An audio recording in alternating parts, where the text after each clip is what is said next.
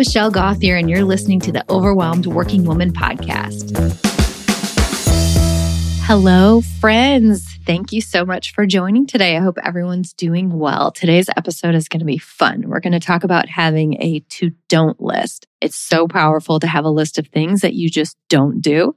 And I'm going to share mine with you and encourage you to create your own and share it with me.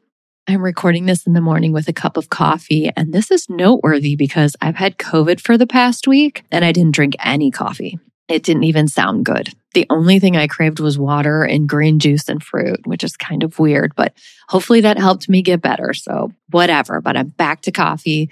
If my voice sounds kind of weird today, that's why I'm on the mend. I feel so much better, but I think I still have a little uh, stuffiness left in my voice my son got COVID first, and then my daughter so far has escaped it. So we're living in a weird, interesting household right now where the well child is kind of the quarantined one. And I've been wearing a mask at home, which reminds me how grateful I am not to have to wear masks very much anymore.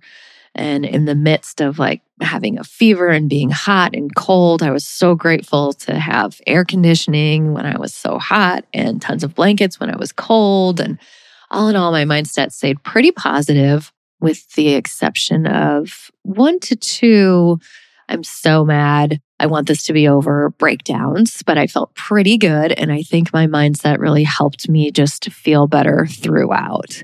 Also, I watched the whole series of Queen Charlotte, which was so good. If you watched Bridgerton and you haven't watched that yet, it's so good. Even if you haven't watched Bridgerton, you could still watch it. It was so complex and there were so many like deep issues that they covered in the show. So it really helped busy my mind with thinking about something besides being sick. All I did was basically watch that and sleep and do zero productive things. I just allowed myself to be sick, which the old Michelle could never have done before. So I'm really proud of myself. Does that sound weird to say I'm proud of myself for just letting myself be sick? I'm almost better. Okay, I'm going to start off this episode as I have the past couple where I am choosing a review to read. This one is from JD Sisowski. I hope I am pronouncing that even sort of correctly. The review says, I really enjoy this podcast and all the simple yet effective advice Michelle provides. I have used several of her suggested practices in my life in the past few weeks, and I have seen them work. We all need these reminders, and I have related to every single episode so far. Thank you very much for writing that review. And if you are listening and have had a positive impact in your life from this show, but haven't done a review yet, I would love for you to share that with me. And maybe I will choose yours for next week to read. Okay, let's dig into today's topic, which is things not to do. First, I want to talk a little bit about overwhelm. What exactly is overwhelm? There's lots of different definitions for it, but I especially love this definition from Brene Brown's book, Atlas of the Heart. I'll link it in the show notes. If you haven't heard of this book, it's really good. It's more like a textbook than it is a self help book. I refer back to it. It's like more highlighted than not highlighted, but she covers every emotion and feeling and what the definition of it is and how you know you're in that feeling and things that you can do to get out of that feeling if it's one that you want to get out of. It's a very interesting, good, in depth book. But here is what it says. I'm just going to read this whole excerpt from her description of overwhelm. So she says, John Kabat-Zinn describes overwhelm as the all too common feeling that our lives are unfolding faster than the human nervous system and psyche are able to manage well. This really resonates with me. It's all unfolding faster than my nervous system and psyche can manage it. That's the end of the quote there. But I love that concept because that is what overwhelm feels like. There's a certain amount of information that comes in and if we can manage the amount of information that comes in and we can process it, and then we, you know, do the thing and it's off our list. And if we have the right amount of input, then we can process it and we don't feel overwhelmed. It's when there is too much and it's unfolding faster than we can process it that we usually get in the feeling of overwhelm. And when we get there to that feeling of overwhelm, we really don't have the clarity of mind to solve the problems and, and the issues that are in front of us. So, the answer to feeling less overwhelmed is really to simplify your life. Anywhere and everywhere in your life where you can simplify, do it. By the way, random fun fact about me In my last corporate job, the very last one I had before I became a life coach, my title was simplification leader. My whole job was to find ways for us to simplify our business by making something have less steps or to just stop doing things that we didn't need to be doing or to make things more efficient. So my brain just works that way. And I love efficiency and making things simple. So, one way to make things super simple is to make a list of things that you just don't do.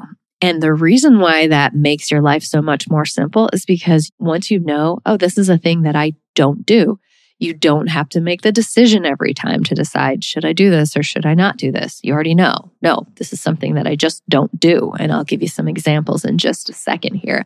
But it makes it very simple. And then it saves you all the time along the way that you would have spent trying to do whatever it is that you didn't want to do in the first place. When I started working on creating my own to don't list, it made me think about my grandma Gauthier. She was this very elegant lady. She would wear dress pants and a silk blouse and little kitten heels just to sit around the house for the day. Like if we were all gathered together for, you know, a weekend or something, that was just her regular old attire for hanging out. She was super smart and took her role as a lady very seriously. And there were just some things that she would not do. For example, she would never, ever go out in the sun or get a tan she wouldn't be caught dead wearing or even owning sweatpants. She didn't pump her own gas. In fact, when my grandfather died, my dad and his brothers had to teach her how because my grandfather had done it for her for 60 years. She never did any yard work and told my mom all the time that she was crazy for ever learning how to use the lawnmower. And you can have whatever opinion you want about her list, but I'm just saying you knew exactly what she would and would not do. And also, she wouldn't have really cared what you thought about her list anyway. That wouldn't have been on her list of concerns. so, anyway, she was inspiring to me in that way that she was very clear on the things that she did. Like, she did always look nice and she did not cut the lawn, and it was just cut and dry. So between my grandma's inspiration with the things that she just did not do and my love for efficiency, generated this idea to have a to don't list. I'm going to give you a couple examples of things that are on my list. And actually, I'll read you my whole list eventually, which will hopefully give you some ideas. One thing that I just do not do is I don't wear anything that is uncomfortable. I love clothes and I love to shop and I love to look nice. But if it's not comfortable, it's just not happening. I don't care if it's the most beautiful, flattering dress in the world, if it's hot or itchy or too tight, there's just no way I'll ever wear it, in which case I might as well just not buy it. Let's say I see a cute dress at my favorite store. My first move is to feel the fabric. If it doesn't feel good, it just gets no further consideration. Now, this lesson was learned after buying many, many, many, many things that I bought that were uncomfortable and then just didn't wear or regretted that I bought. So if I didn't have this rule, I might buy the dress, kind of know I don't love it, but I just feel like I want to get it anyway because it's cute. So I'm wasting money by spending money on it. I put it in my closet. I'm wasting space in my closet. I consider wearing it, but I never actually put it on. It's also true for clothes that you keep that don't fit you anymore. Every time you look at them and you choose not to wear them, you're just wasting your brain space by considering it. Sometimes I'll even return them, which drives me crazy. That's a complete waste of time when I could have just not purchased it in the first place. Or I'll just give it away with the tags on it and feel annoyed the whole time. So that's a really simple example. And I'm talking about one dress. But if you do that with your whole wardrobe or even half of your wardrobe, you've just created a big waste of time and money. Another example on my list is that I don't take my laptop outside of my office. I used to drag it everywhere I went. If I was sitting at my daughter's horse lessons, for example, I'd bring it and try to get some work done. Only I'd never actually get any work done, like any real meaningful work done. And it was more annoying than helpful. It just made me feel like I should be working in every spare minute. I also don't take my computer on vacation. That's something I used to religiously do is take my computer on vacation just in case. I do not need to work on vacation. And if someone needs to reach me, they call me or text me. Now, if you love wearing itchy clothes and bringing your laptop everywhere and it just makes you feel good and you love getting work done at baseball practice or something, that's totally great. Don't put those things on your to don't list. Those are just mine, but think about what can go on your list because every time you don't have to make a decision, you've saved yourself a ton of time and effort. I'm going to read you the rest of my to don't list just so that you can have ideas for what does or doesn't work for you. I would love to see your list. If you post it, tag me on Instagram at Michelle Gauthier Coaching or just send it to me via DM. I would love to see it. I'd love to get some ideas. If I get lots of ideas, maybe I can share them on a future podcast. Okay, here's the rest of mine. Work wise, the things that I don't do, I don't see clients after 4 p.m. I don't work on weekends. I don't see clients on Tuesday. I keep that day totally clear for marketing. And if I need to do like a doctor's appointment or an extremely important hair appointment, I always do them on Tuesdays. I don't see my clients for less than six months at a time. That's the rule that I have for a new client. I always see them for six months at least. And the reason why I have all of these rules is because I've tried the opposite of these rules and they didn't work for me. So I just know that they don't work. So now it's on my to don't list. And I have had clients come to me before and say, I would love to work with you, but I can't do a session until, you know, 7 p.m. And I'll say, I would love to work with you too, but I don't do that. Let me give you the name of a coach I know who's great who does evening appointments. So it just saves me a lot of decision making, a lot of time, a lot of frustration because you know, when you say yes to something, like if I would have taken on a 7 p.m. client for six months at 7 p.m., when I had a client to see, I would have been so annoyed with myself because that's my family time. And I'm not in the mode of work at that time of the day. I don't work on weekends because it wears me out it's funny because now that I like my job, sometimes I'll want to work on weekends. I'll have an idea and there'll be something that I want to do, but I don't let myself do it because I need a real rest and days where I'm not working so that by the time it gets to be Monday, I'm like, okay, yay, time to go to work. A couple other things I don't do. I don't spend time with people who I don't enjoy. I enjoy most people, but this rule uh, is actually one of the reasons why I got a new dentist. I was just like, I do not enjoy spending time with this person. And now I have a new dentist and I love her. I don't spend any time worrying about what other people think about me.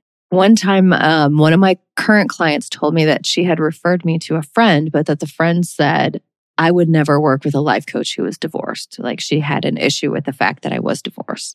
And my immediate reaction in my brain was like, what? Oh my gosh, are other people thinking that? Why wouldn't she work with someone who's divorced? Is there something wrong? Well, I started to go down that path and I was like, oh, yeah, that's right. I don't spend time worrying what other people think about me. I hope she finds a married coach who's perfect for her. It's not me. If that's her rule, it's not me. Other rules I don't ever work out on Sundays. I actually don't work out every day, but I choose the days each week. But Sunday is a day that I never work out. I don't cook dinner every night. I usually shoot for making dinner like two or three nights a week, which honestly I've always done. But on the days that I didn't cook, I would feel guilty. So now I just know it's a rule. Like I don't make dinner every night. And this is one of those nights. It's fine. I don't make my kids lunches. Right now it's summer. So they make their own lunches with whatever they feel like having in the daytime. But even during school, I made their lunches when they were little and they would bring them back and then I would clean them out and like throw away half the food that I put in their lunches. They were never happy with what I put in there. They didn't really eat them. And so I just stopped making them so they could either make their own lunch or eat the school lunch. I don't feel bad about that. I don't walk my dog. My dog hates walking. I know she might be the weirdest dog in the world for that, but I would make her and then she wasn't happy and I wasn't happy. she does this move where she lays down in the driveway and like puts all four paws out like a stop sign. And we have a fenced in yard and she likes to run around in the backyard. So I don't walk my dog. So never does that get on my to do list because I just don't walk my dog. There are lots of other things I could have on my to don't list and lots of things that you can have on yours. So I hope you will share yours with me when you create it. Thank you so much for listening today. And thanks to all of you who have done reviews. If you haven't done a review, I would love if you could do that. It helps the podcast get shown to other overwhelmed working women. So every review helps us in the right direction. Have a great week and see you next Monday. Thank you for listening to the Overwhelmed Working Woman podcast. If you want to learn more about my work, head over to my website at michellegauthier.com. See you next week.